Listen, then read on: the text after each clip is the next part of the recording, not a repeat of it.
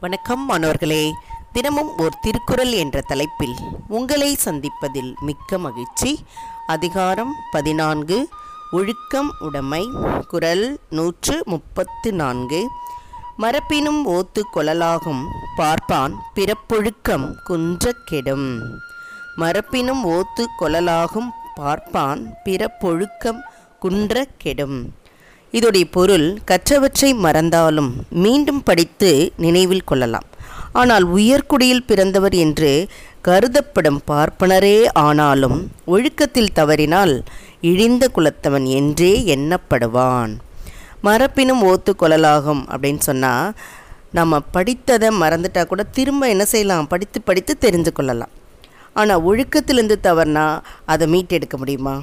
முடியாது. அதனால் எந்த சமயத்திலும் நம்ம ஒழுக்க நிலையிலேருந்து தவறவே கூடாது அப்படின்றது தான் இந்த குரலில் நமக்கு சொல்லியிருக்காங்க. போன குரலில் குடிமை அப்படின்னு சொல்லும்போது குடி என்ற பொருளில் வந்தது. அதாவது ஒழுக்கத்தோடு வாழ்கிறவங்கள உயர்ந்த குடியில் பிறந்தவர்கள்னு சொன்னாங்க. அதே ஒழுக்கம் தவறு தவறுபவர்களை இழிந்த குடிப்பிறப்பை சேர்ந்தவர்கள்னு சொன்னாங்க. இல்லையா? அதே மாதிரி தான் இங்கே பார்ப்பான் அப்படின்னு சொல்லும்போது வேதத்தை ஓதுகின்ற பார்ப்பனர்கள் அவர்கள் அடுத்தவர்களுக்கு வழிகாட்டியாக இருக்கணும். அப்படிப்பட்டவர்களை என்ன செய்யக்கூடாது? ஒழுக்க நிலையிலிருந்து தவறக்கூடாது. அவர்கள் அப்படி தவறினால் இழிந்த குலத்தவராகவே கருதப்படுவாங்க அப்படின்றத தான் இங்கே சொல்லியிருக்காங்க. இதை ஒரு நிகழ்வு மூலமாக நம்ம பார்க்கலாம். ராகவன் ஒன்பதாம் வகுப்பு தான் படிப்பான்.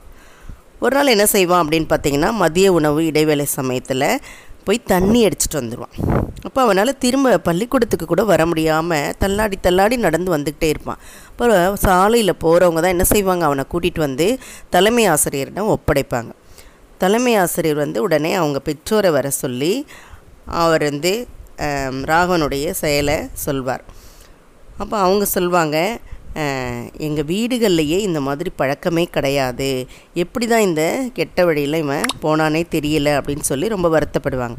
இப்போ தலைமை ஆசிரியர் சொல்வார் நீங்கள் அளவுக்கு அதிகமாக பணத்தெல்லாம் கொடுக்கறனால தான் இப்படி கெட்ட வழியில் பிள்ளைங்க போகிறாங்க அப்படின்னு சொன்னோடனே சரி இனிமேல் நாங்கள் வந்து இந்த மாதிரி தீய வழியில் போகாமல் இருக்கிறதுக்கு பார்த்துக்குறோம் அப்படின்னு சொல்லிட்டு அங்கே மன்னிப்பெல்லாம் கேட்டுட்டு வந்துடுவாங்க நம்ம வீட்டுக்கு வந்த உடனே ராகவன் என்ன செய்வான் தன்னுடைய நிலையை உணர்ந்து பெற்றோரிடம் மன்னிப்பு கேட்பான் அப்போ இதுலேருந்து என்ன ஆகுதுன்னா பிள்ளைகள் சரியாக ஒழுக்கத்தோடு இல்லைன்னா அது பெற்றோரையும் பாதித்து அந்த குடும்பத்துக்கே ஒரு இழுக்கையும் தேடித்தரும் இல்லையா? அதனால தான் என்ன சொல்கிறாங்க நம்ம குடிக்கு பெருமை சேர்க்கணும்னா நல்ல ஒழுக்கமுடைய பிள்ளைகளாக வளரணும்.